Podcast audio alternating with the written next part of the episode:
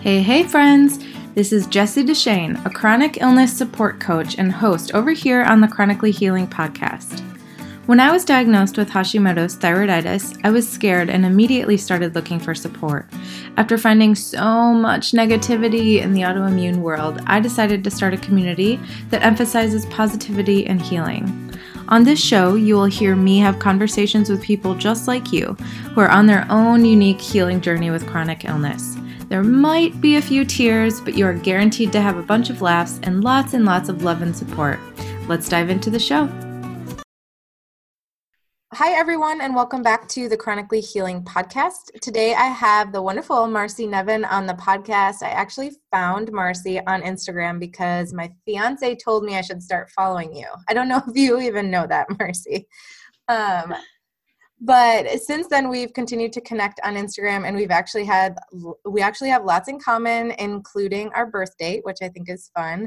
Um, so i'm pumped to have my virtual friend here on the podcast today. Thank you so much for being here. Thank you so much for having me. It is an absolute pleasure and i actually had no idea that that's how you found me through yeah, mr it, ben. Yeah it's so funny. He was following you and he he was just like, You should follow Marcy. Like, I feel like you guys would get along and you would enjoy her content. And I was like, Okay, sounds good. so worked out. I appreciate it. And now here we are. Yeah, here we are. Um, awesome. Okay, so let's dive in. Why don't you introduce yourself to the podcast and let us know a little bit about you and your background? Okay, so I Marcy. I am from Northern California, and for the past 10 years, I have been an in person personal trainer. So that is actually not my background. I have a journalism degree from the University of Oregon, Go Ducks. And I went to college. Well, originally, I had wanted to become a nutritionist. And the schools that I had looked at, I didn't like the campuses, I didn't like the location, and I was getting a little bit frustrated because I said, All right, here I want to study nutrition. That's really what I'm passionate about, but I feel like these schools aren't a good fit. What am I going to do? Mm-hmm. So I ended up visiting the University of Oregon and I fell in love with the campus and I said, I have to go here. I'm going to figure out whatever I need to do to make it work. And at the time, I considered myself a really good writer, and I knew that Oregon had an incredible journalism program. So I said, all right, I'm going to blend both worlds, you know, what I'm interested in and I'm passionate about, which at the time was fitness and nutrition. And then I'm going to use my skill set of being a good writer and go ahead and get a journalism degree, thinking that at the time I would end up writing for a fitness magazine. So that was my educational path. And I realized pretty soon into it that it's not what I was passionate about. Mm. I did not want to sit behind a desk, I did not want to work for somebody else. And yeah, that that just was not what I was interested in. So I ended up graduating and I went went into outside sales because I said, all right, I kind of want to work for myself. I want to create my own schedule. I want to make a lot of money, all of that. And I was terrible at it. I hated it. Uh, and I actually got fired from my second sales job. And I was thinking to myself, what am I going to do? Mm-hmm. And luckily, I had a personal training certification that I had gotten in college because, again, that was what I was passionate about. And I thought to myself, well, if I ever need to do something in between jobs or if I have kids one day and I just want to work part time, it would be a really great thing to have in my back pocket. So, got certified, trained a few clients throughout college, and then realized when I had no work after I'd been fired from the sales job that that's what I was going to have to do, at least in the meantime. So, 10 years later, and I am still a trainer in person. And also at this point, I had an online fitness nutrition coaching business. So it's a little bit about me and how I got to where I am today. Yeah. And you live in California, right? Yes, Northern California. So I'm about 40 minutes east of San Francisco, mm-hmm. little town called Danville. Are you from California? I am. Yeah. Born and raised, so I'm still yeah. living in the town that I grew up in.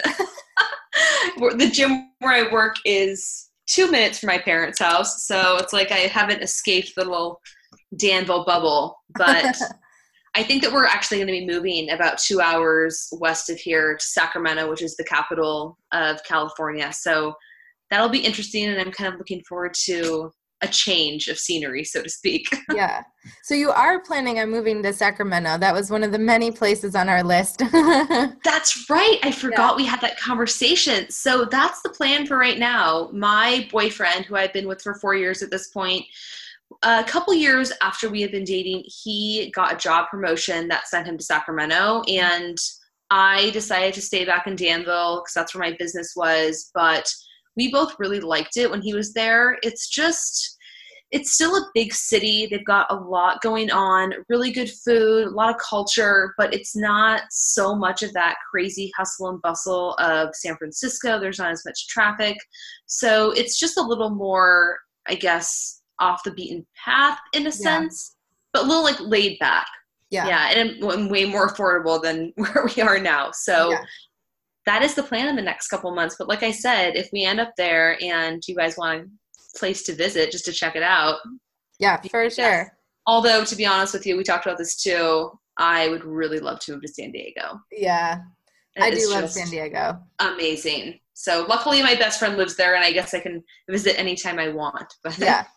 My best friend actually just moved there too. She um, moves around a lot. Her boyfriend is in the Marines. So uh, she actually went to grad school in South Carolina and then moved to Hawaii with him for the Marine Corps. So they were there for a few years and they just got restationed in San Diego. So um, so yeah, I'll be visiting there a little bit more too. well, we should plan a trip to meet yeah. up at the same time. Yeah, that would be perfect. Yeah. Yeah.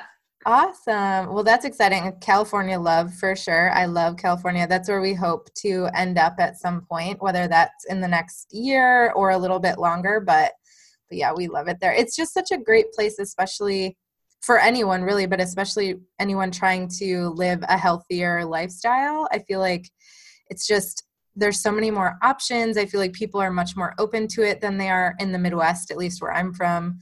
Chicago is kind of its own bubble. Like people are a little bit more understanding just because it's such a big city, but um, it's still the Midwest. It's still like, you know. Right, for sure. No, mm-hmm. California is definitely more progressive in sense. Mm-hmm.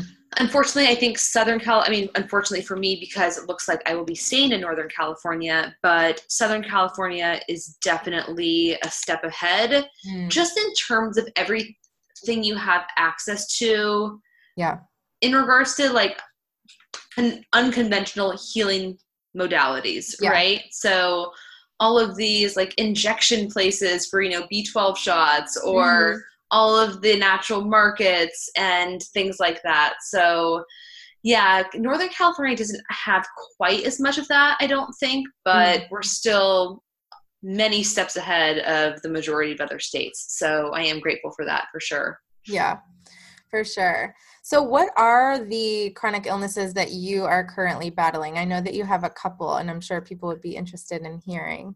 Well, more than a couple at this point, mm-hmm. Jess, unfortunately. Yeah. so I will back up about, gosh, 35, 17 years. I and prior to that, I was a really healthy kid. My mom always told me that. I remember one year I got an award because I had perfect attendance. You know, I rarely got sick.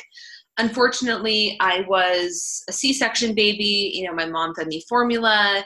Uh, I did have multiple sinus infections, ear infections, which means a lot of amoxicillin. So, as good as that pink bubblegum medicine tasted, yeah. it was not good for my gut.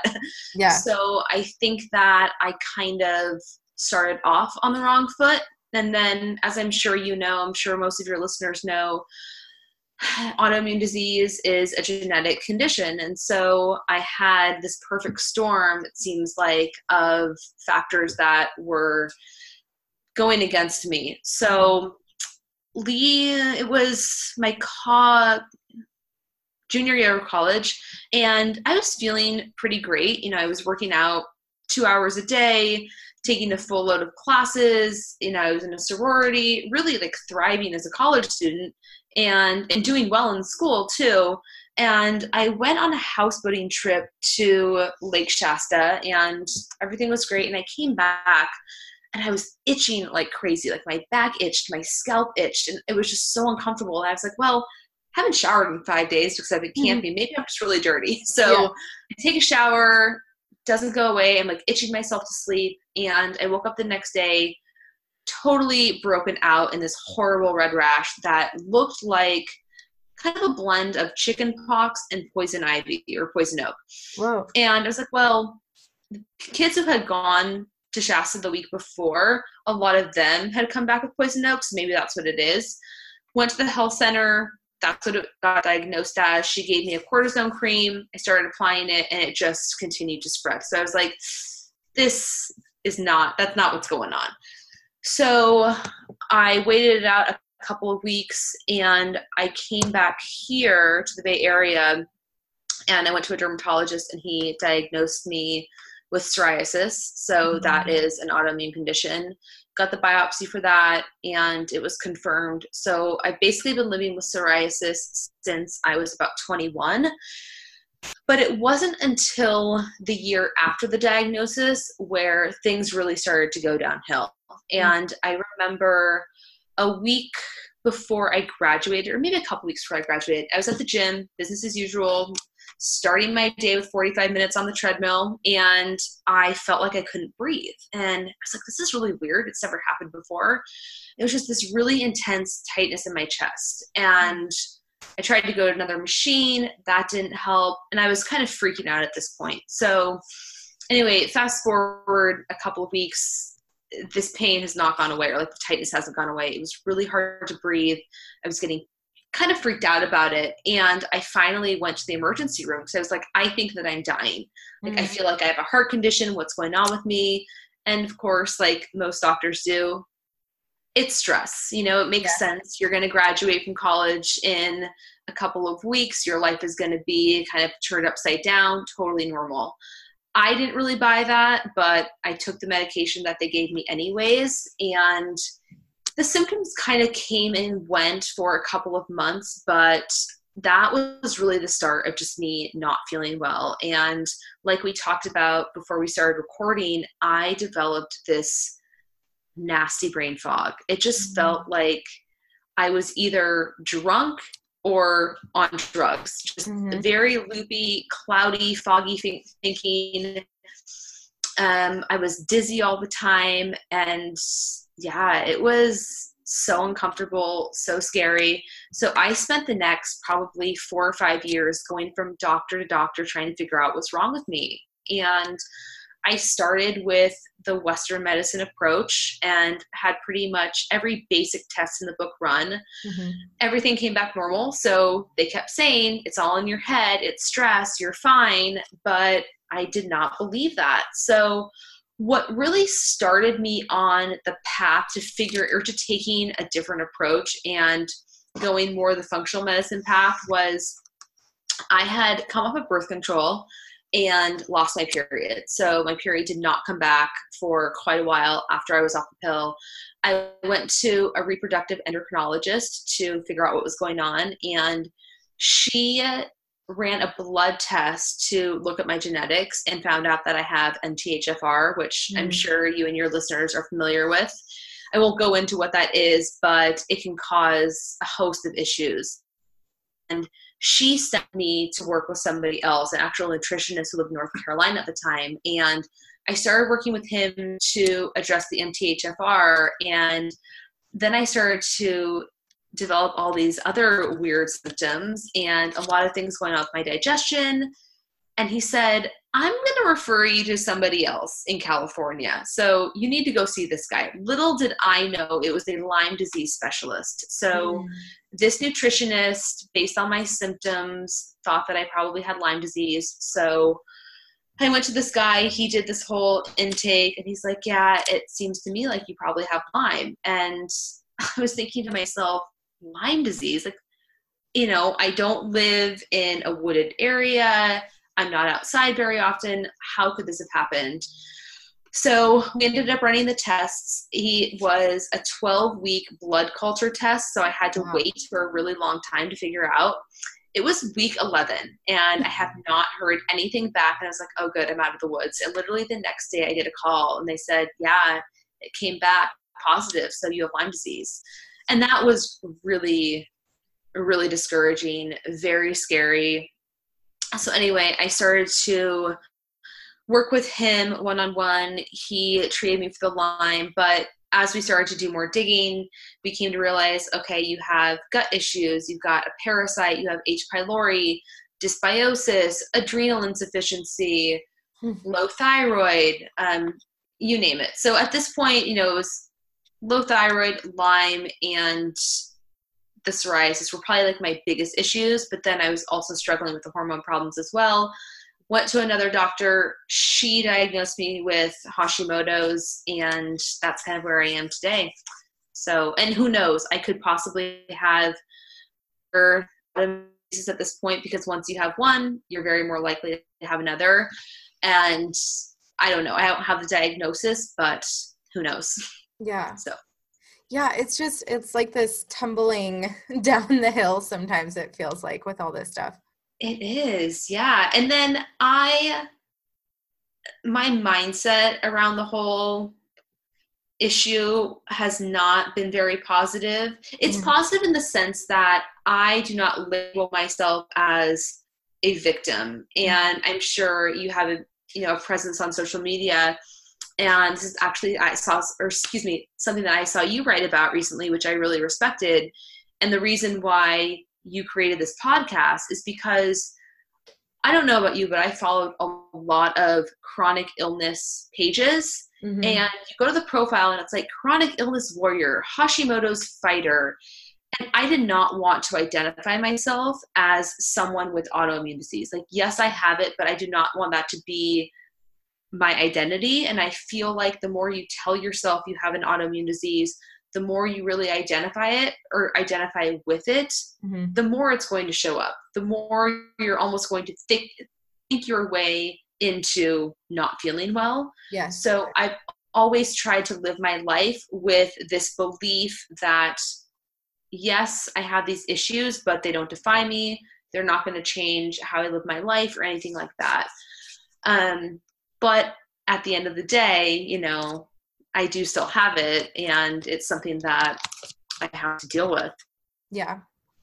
That can definitely be something that is difficult to separate. That's something that personally I've been dealing with. I have this podcast, I absolutely love it. And I have um, like my little Facebook community on Facebook, but sometimes I don't I don't want to come right out and be like, I have Hashimoto's. Like I want to be like, these are other things about me these are you know it can be all encompassing sometimes so i think that it's important to to remember that separation you know like and like you're saying too for me the more that I sit and think about it or um, focus all of my content on Hashimoto's or on how I'm feeling, um, the worse I feel sometimes. Mm-hmm. Just because I'm like, oh, I'm tired again today. Like it's probably my Hashimoto's flaring instead of like, no, you just have slept like shit the last two nights. like exactly. Yeah. Yeah. That's so true. And that's, I think I kind of went off on a tangent there, like we were saying, oh, brain fog. but yeah, no, I realized that the more I, the more positive my mindset and the more that I say to myself, okay, you're not sick. Not that I don't have these issues, but that yeah. they are not affecting me like I think that they will. Because what I've, I know where I was going with that. I'm a little bit of a hypochondriac, or at least I mm-hmm. was. Mm-hmm. And so, you know, Google was my best friend, and I diagnosed myself with pretty much every disease under the sun. Like you name it, I had it, and I was yeah. dying. Yeah. Um, so I think at the lowest point, I was convinced that I had MS, which was very scary. Mm-hmm. and I went to, oh, I went to my general practitioner and she had been running lab work and some things were coming back a little weird, like high liver enzymes, this and that. So I gone to her one year and then I went back because the next year, because I still wasn't feeling well. and she ran some lab work, and I guess my platelet count was low. And she's like, yeah, um, I think that you're going to want to go see a hematologist because this could turn into lymphoma. And I was like, oh my gosh. She's like, yeah, I saw it last year, but I didn't really want to, you know, do anything with it. I was like, excuse me. so she sends me to this hematologist, and the hematologist ran all of these tests. And I was telling her, I was like, I think I have MS. I have all the symptoms. And she's like, no, my dear, like, you're fine. Yeah. So hearing definitely made me feel better. But knowing that, like I said earlier, when you have one, you're more likely to develop more, mm-hmm. especially if you aren't getting things under control. You aren't managing or addressing your root cause. That has always been something that's been really scary for me is okay, I can manage the Hashimoto's and the, the psoriasis, but what if I get lupus? What if I get MS? You know, something that is really debilitating and affects the way that I like to live my life, you know?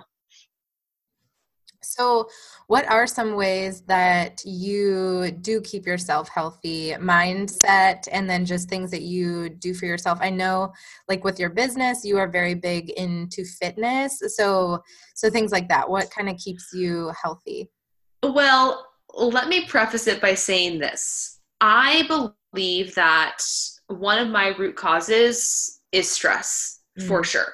Mm-hmm. Because I didn't go into this in my intro, but I definitely had maybe not a full blown eating disorder, but mm-hmm. definitely disordered eating habits. Yeah. Probably starting in high school. So I remember being as young as 12 years old and hating the way that my body looked feeling like I looked different from all my friends and starting to exercise at that young of an age. Wow. And by the time I was 15, I was working out in the gym. I was getting up before my high school classes to go to the gym with my mom. I got a boyfriend in high school. He and I would go to the gym all the time. Um, I started to diet. I went on Weight Watchers and I lost weight. I think that I was healthy at that point, mm-hmm. but once I got to college, I definitely developed disordered eating habits and probably what you could say an exercise addiction, right? So not only was I very stressed out being in school and having that perfectionist mentality, um, but I also was very dissatisfied with how I looked and I think dealing with low self worth issues and the way that I controlled that was to try to manipulate the way that I looked. So I was getting up every morning before school, doing cardio for five, 45 minutes to an hour, coming back at night, lifting weights, and eating very low calories. I pretty much lived on Diet Coke, coffee, sugar free gum, sugar free jello, egg mm-hmm. beaters. Mm-hmm. I can't believe it's not butter yeah. and like some broccoli. you know? So yeah. thinking that it was healthy because it was low calorie and it was sugar free, yeah. but definitely not nutrient dense. So I think that really set the stage too. Again, you know, I took antibiotics, I was born via C section, but then I think that I had a lot of insults to my gut mm-hmm. during my college years. And now having all this really extensive testing that I've had done and looking at my genetics and all of that, it shows that I am severely gluten intolerant. So mm. I went gluten free about, I don't know, six or seven years ago.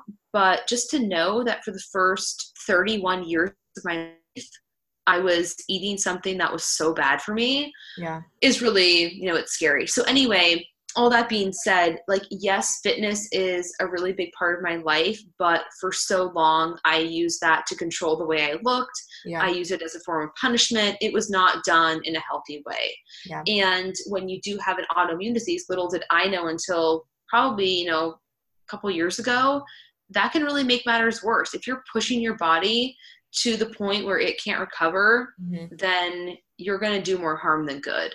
Yeah. So going back to what I was saying about never wanting to identify as someone who is chronically ill, I continue to push harder and harder and harder. And I really think that my body eventually began to shut down. Um, mm. But I just wasn't really seeing the signs. So now I've had to considerably back off on my training. I still lift weights a couple times a week, like three times a week. Walking is mm. basically my main form of exercise at this point. I love mm-hmm. to go for a walk. I try to walk at least 10,000 steps a day. Not only is getting out into nature I mean, good for your fitness, but it is such a source of stress relief for me. Yeah. And that is when I feel my best.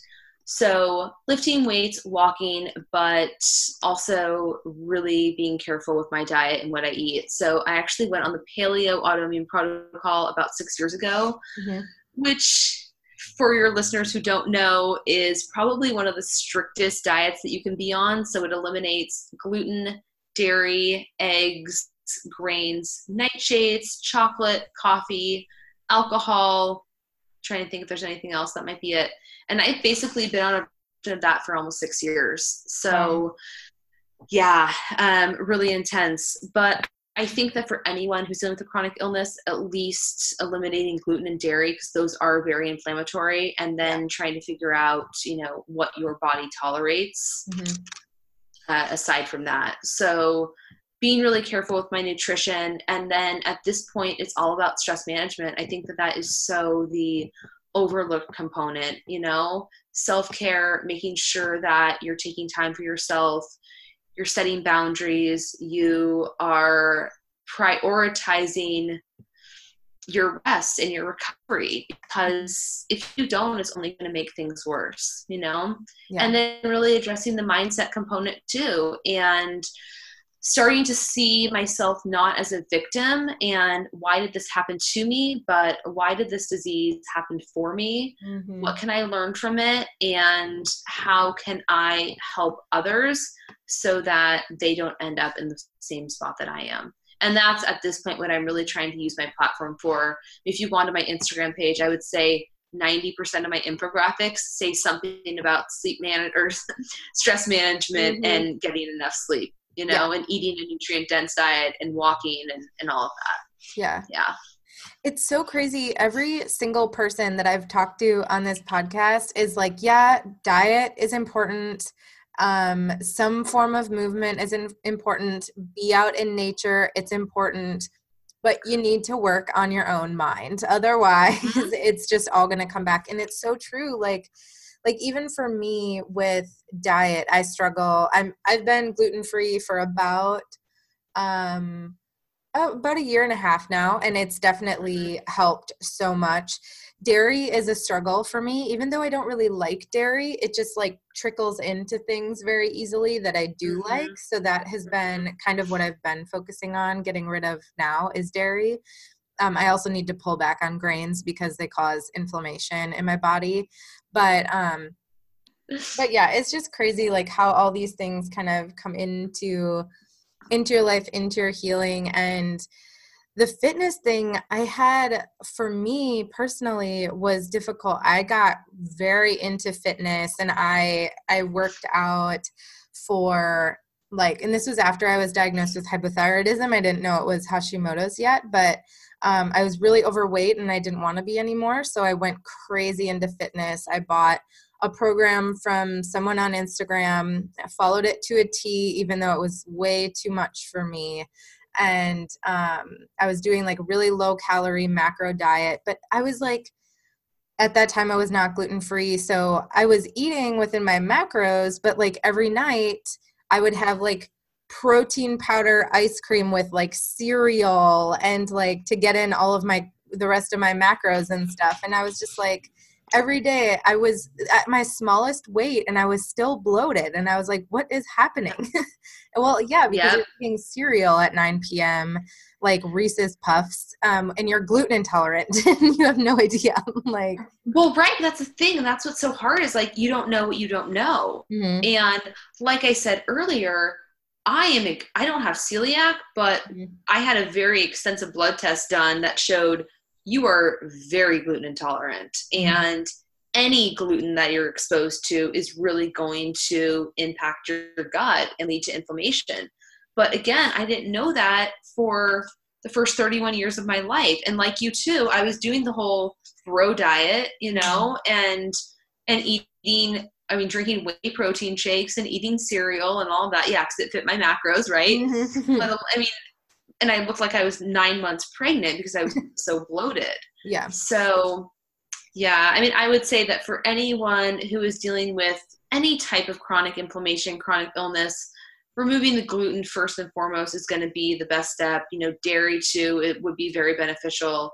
Um, but it's interesting because I was telling you before we started recording, I am now undergoing this very intense healing protocol because mm-hmm. I did come to find out that my gut is a mess. And yeah. even though I've been that for, oof, I don't even know how long, on my gut health, it's just not really improving. You know, I had mm-hmm. the parasites and the H. pylori, and I thought that I eradicated those. I worked on the bacterial composition, but again, I think that stress is what makes everything come to, or come undone for me. And too much stress can change the composition of the bacteria in your gut and mm. can make it go from you know being beneficial to being um, you know, like creating extreme dysbiosis, which is where I am right now. So I've got all this biofilm that I have to get rid of and infections and things like that. Um, and I was telling the guy who's helping me because he put me on a very, not a really restrictive, but specific meal plan. Mm. It's low histamine because I apparently do not do well with histamines. And before this, I had a very high histamine diet. And I was saying to him, I said, I'm looking at this diet and there's eggs on there and I haven't eaten eggs in six years and I have to tell you I'm really, really scared to eat eggs. And he's like, honey, like you're gonna react to anything you eat at this point because your gut health is so messed up. So don't worry about the eggs, they're the least of your concerns. yeah. you know, but that's the problem too, is I think a lot of people try to do the food sensitivity tests and if your gut is leaky, it's going to show that you're reacting to everything. Yeah. You know, so just kind of trying to figure out as best you can what feels good and what not what doesn't feel good and really having that awareness to pay attention to your symptoms and try to pinpoint what foods might be causing you issues mm-hmm. and understand too that that might change at times you know totally. like some people can be um, can have struggles with certain foods for a certain amount of time and then once they like you're saying once they heal that leaky gut um, it's something that they can bring back in their diet. Probably not dairy mm-hmm. or gluten. Um, right, but, right. You know, like nightshades or different things like that, eggs, things that you might be mm-hmm. intolerant to could come back into your life once you have spent some time kind of healing everything. So, mm-hmm. so yeah, it doesn't always mean that it'll be gone forever. Um, it's kind of just having that mindset of like, like, I want this I want to have this now instead of thinking of like how much harm it's causing you and the different things that it's changing in your life for the better. Like for me, I like I don't even I'm not like a bread girl. That wasn't it really wasn't that that difficult to cut out besides the things that it was hidden in. But which is everything by the way, but mm-hmm. um yeah, it was just like I felt so much better that it was it was totally worth it and I would have done it years ago had I known that it would make me feel that way. Exactly. And you really did nail it when you said that once you do the healing, you should be able to eat those foods again. Mm-hmm. Not to say that you can't have a sensitivity to certain foods and your gut not be leaky. Yeah. Um, and you're not dealing, you know, everyone can have foods that don't work for them. And one of the things I love to say is, you know, the diet that works for you right now literally may not work for you tomorrow. Mm-hmm. So it's constantly just paying attention to the signals that your body is sending you.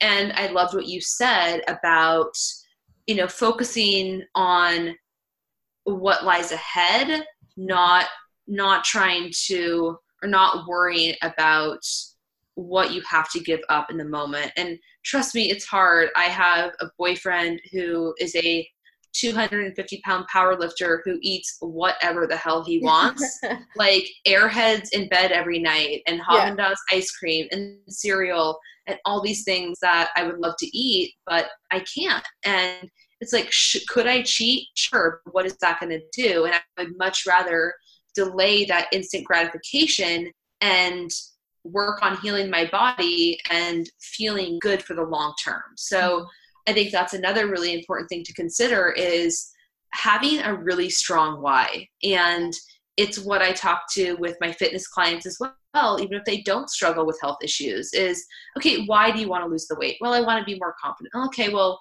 why do you want to be more confident? And like, you know, peeling back the onion layers and really getting to why you are this. And I will be perfectly honest with you. I mentioned this in our email correspondence when you asked me what I wanted to touch on.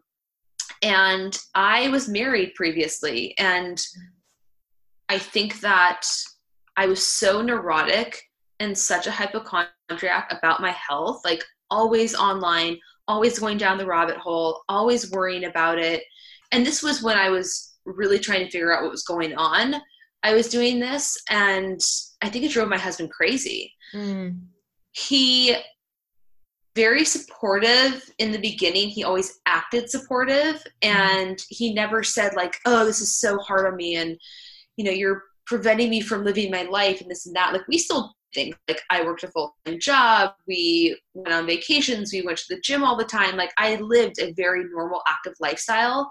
But I think that if I put myself in his shoes, mm-hmm. it is very draining to be around someone who negative and is complaining and is always worrying about me or is always you know worrying in general and he came home one day and out of the blue was like i don't want to be married to you anymore Whoa. and i said excuse me and he said yeah i i'm 30 years old it's time for me to be selfish because i spent the last couple of years being very selfless and i don't want to have to take care of somebody the rest of my life and that was a huge wake up call. I mean, it was devastating to hear mm-hmm. because immediately I thought, oh my gosh, no one's ever going to love me. I'm going to die alone. I'm going to be sick and be alone.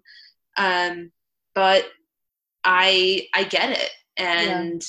so now my why is I want to take care of myself so that no one has to take care of me if mm-hmm. that's the case, you know. And luckily, I have a boyfriend who is super supportive but I won't lie and say that has stayed with me and it's something that I still think about to this day. Like even though he is very supportive, I always wonder, okay, you know, what if? Like what if he gets sick of this? Even though I try to remain really positive, it's still something that impacts my life on a daily basis. Mm-hmm. And you know, so that that's hard. So my why at this point is I don't want someone to have to take care of me and yeah. I don't know what can happen in the future. Like anything can happen, but at least I know that I've done everything that I can do. Yeah. Yeah, and you've been your own advocate and you've you've done what you could do to try to heal in whatever way was possible for you. Mm-hmm. Yeah, and you have to be your own advocate. You absolutely mm-hmm. do because the majority of people when they try to get answers they start with the western medicine approach and so if i could give the listeners any piece of advice it would be that you have to be an advocate for your own health because if you're at the point where you don't, don't know what's going on you know you realize that you're not feeling well but you still don't have the answers or maybe you know that you do have an autoimmune disease or some other type of chronic illness, but you're not making progress, you're not feeling any better, mm-hmm. then you definitely deserve to find the answers so that you can feel your best and really live your life to the fullest. So, I would stop going to the conventional medicine doctors because, in my experience, unless someone is very forward thinking, they're just going to give you the runaround, say that it's stress, and send you on your way, mm-hmm. most likely with some sort of prescription. And I can say from experience that is not getting to the root of the issue. So, it really comes down to just continuing to search until you find someone who is going to take you seriously. And I feel lucky that I have found those people who believe me, who run the right tests, and who try to get to the bottom of what my issue is because mm-hmm. we all have something different, you know, a different root cause. And until you figure out what that is, you're just going to keep running around in circles. So, one of my favorite quotes is when the student is ready, the teacher will appear. And mm-hmm. I know that has been very true in my own life. And so, I have been very fortunate over the years that I have come across some wonderful practitioners and healers, but I will say this I don't think that deep down I was truly ready to heal. Mm-hmm. And there because I would make some progress, but I wouldn't really get over that hump. And again, going back to the stress, I had so many issues from my past that I needed to work through mm-hmm. that I don't even think I had the awareness of. And so limiting beliefs, low self-worth, you know, past trauma, like my husband leaving me, mm-hmm. all of these things that had a really big mental and emotional impact. Mm-hmm. And that too is a huge component of chronic illness. Like, I really, really believe that. Mm-hmm. So now that I have done all of this mindset work, you know, emotional healing, spiritual work, that kind of stuff, I feel like I am in a much better mental place to do the healing that I need to do on a internal level. So I found this really great practitioner who is setting me up on a strict protocol. It's going to be mm-hmm. intense, but I have finally given myself permission to rest like I need to, to not drive myself into the ground with exercise because I'm trying to prove myself, I'm trying to prove my worth, I'm trying to change my body. Like that's where I was for so long. And that's why I think that I developed this condition. I was so hard on myself, you know, mentally and physically. And it really took a toll. So now that that stuff has been dealt with, I can really work on doing the healing at a deeper level. So I don't think it's just about finding, you know, the best functional medicine doctor. It's finding a team of people. So spiritual healers, you know, whether that's a therapist or a Reiki practitioner. I recently did that. And obviously the doctors are great, but yeah, there are a lot of things that go into healing that's more than just supplements and diet and lifestyle, you know? Yeah. yeah. Did you like going to Reiki? I've heard good things. I I did. It was really fascinating. So I actually did it in San Diego when I was down there uh, at the end of March. And are you familiar with Christina Rice? Yes. Yep. So yeah, I've been following her for a couple of years, basically because she's also in the paleo sphere, so to speak. Yeah. And she's dealt with chronic illnesses herself as well. So when I heard that she was doing Reiki and that she had moved down to San Diego, I was like, oh, I want to go try a session from her because I had never done it and I've always been really interested. So I randomly just reached out to her and I said, Hey, I know this is last minute, but I'm in town. Would you have time for a session? And she did. And it was it was really fascinating. Like the things that she said were spot on. Yeah. And I would love to do it again, but it definitely helps clear that negative energy and all of those blocked chakras that we have. yeah. Yeah, that's it's always know? so interesting like the different modalities and things that you can use in your healing. And like, you know, some parts of it might not work for you, some parts of it you might not be comfortable with yet. Mm-hmm. Um mm-hmm. but then like it's interesting my fiance deals with some illnesses as well and he I mean, when I first met him, he used to always be like, you are i love you but you are like a unicorn. Sometimes you're just like way up in your head and i remember the first crystal shop i took him to he thought i was crazy. But like now he is into more of these like different healing modalities because he started going through it and had to you know like yeah so um, interesting. just like yeah like different things that he's done and mindset work that he's done and um, he's totally changed the way that he looks at food and spirituality and like we we just bought an in, a portable infrared sauna and like all I saw that. Yeah. I'm so jealous. yeah. So so yeah, like all these things um he's it's it's just crazy like sometimes something might seem a little bit different to you or maybe it's not something that you're comfortable with right now but that's okay and it's cool that for some people it does work or for some people it does it does like make them understand their healing a little bit more. I think that it's mm-hmm. cool that there's so many different ways that you can you can add that to your life. Absolutely. But you got to figure out the emotional stuff first. Yeah, yeah. i think you get rid of that or you deal with that and everything else kind of falls into place. Yeah yeah. You know are there like daily routines or rituals that you do that kind of i know stress like you said root cause big issue for you are there things that you do daily i know you said you like to walk so that's important yeah. I mean, I meditate in the morning. I do. I'm kind of into visualization these yeah. days. So I love Insight Timer. It's by far my favorite meditation app. Mm. And I do a 10 minute visualization meditation first thing in the morning. And that really focuses on what do I want my life to look like. So visualizing my future self and trying to get into the feelings of someone who is healthy, who is energetic, who is strong, who has the things that, that I would like to have in the future. And what would healed, healthy Marcy look like? Mm-hmm. So I think that's really important. It's almost, type, I mean, it is a manifestation tool, so to speak. So if you want something, you know, rather than trying to do all the things to achieve it, you take the first step in getting there by by getting into those feelings before they've actually manifested into reality if that yeah. makes sense yeah. So doing that um, i journal occasionally. I'm not super consistent with it. Mm-hmm. i know that i could be better and it's something that i want to improve on but you know it's something that i do as well.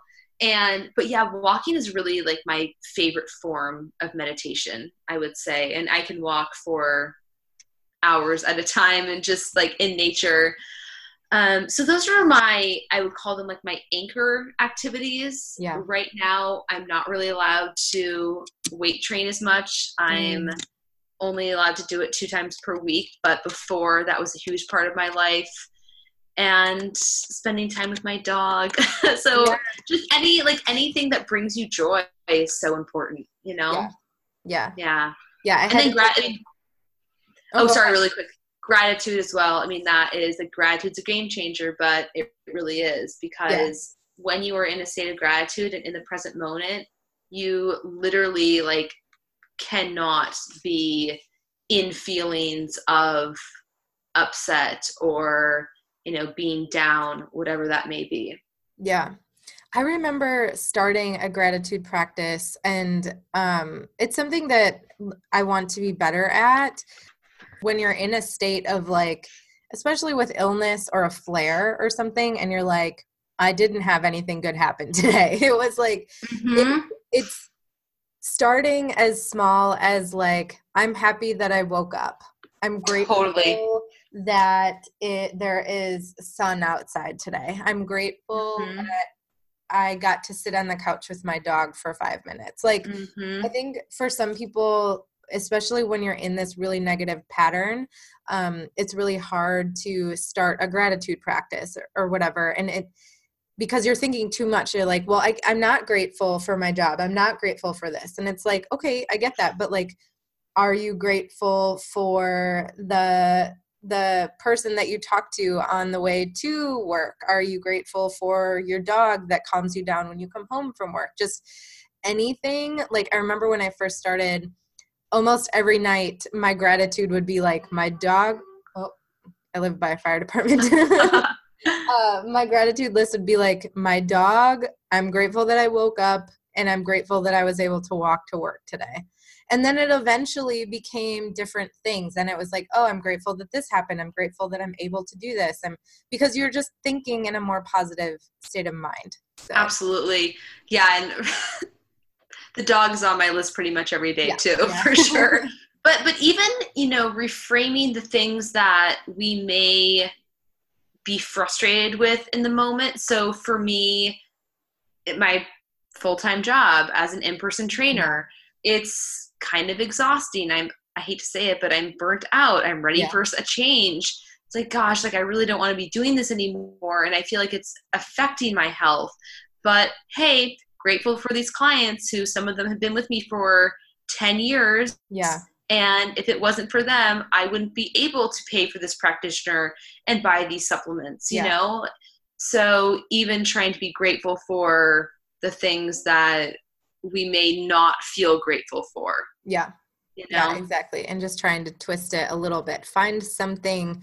There's got to be something. Even, I mean, my last job, I hated. I would cry every day on the way there. My boss was awful to me, but it was the exact same thing as what you're saying. I would be like, but I'm grateful that I have a job and I'm able to write for my blog because I love it, because I am paid by this job. I'm grateful Mhm. that um, I can pay for this beautiful apartment that I live in because of this job. Like, you Mhm. know just trying to find something and just eh, because it just switches something in your mind when you think positively instead of negatively It- it's crazy it'll make like it might make you feel better physically eh, mentally like the way that you talk to people the way maybe you won't hate your job as much because you get Right. that like Right.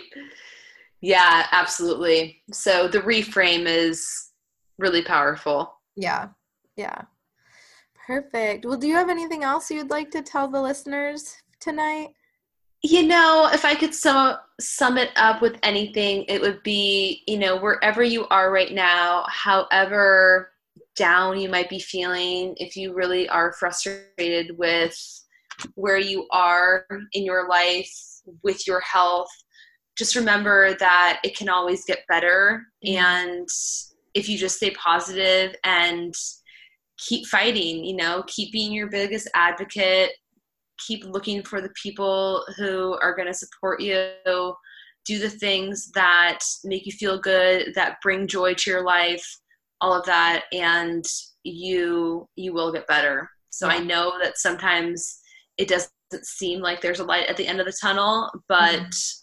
From my experience there definitely is Yeah. Oh, and you can that. still live a really fulfilling life regardless of what your health circumstances might be but Yeah. it all comes down to your mindset and the way that you view it Yeah. Yeah. In fact, I remember what I couldn't remember before. It was like you bringing what has your illness ca- like your illness is bringing this onto yourself. What good things has it brought out in your life, right? Like for me, Totally. podcast, the people like connecting with people like you, connecting like Mhm. being able to understand my fiance's illness a little bit better, all finding out I was gluten intolerant, like all these things, good things came out of finding out that I had an autoimmune disease. Absolutely. That mm. is so true. Yeah, I think that my sense of purpose came from my illness. Mm. Yeah. Absolutely, yeah. Yeah. See, I knew it would come back right at the end. Good, it did. That's all that matters. well, thank you so much for being on. Thank you so much for having me, Jesse. It was a lovely talk. Good. Good. I'm glad.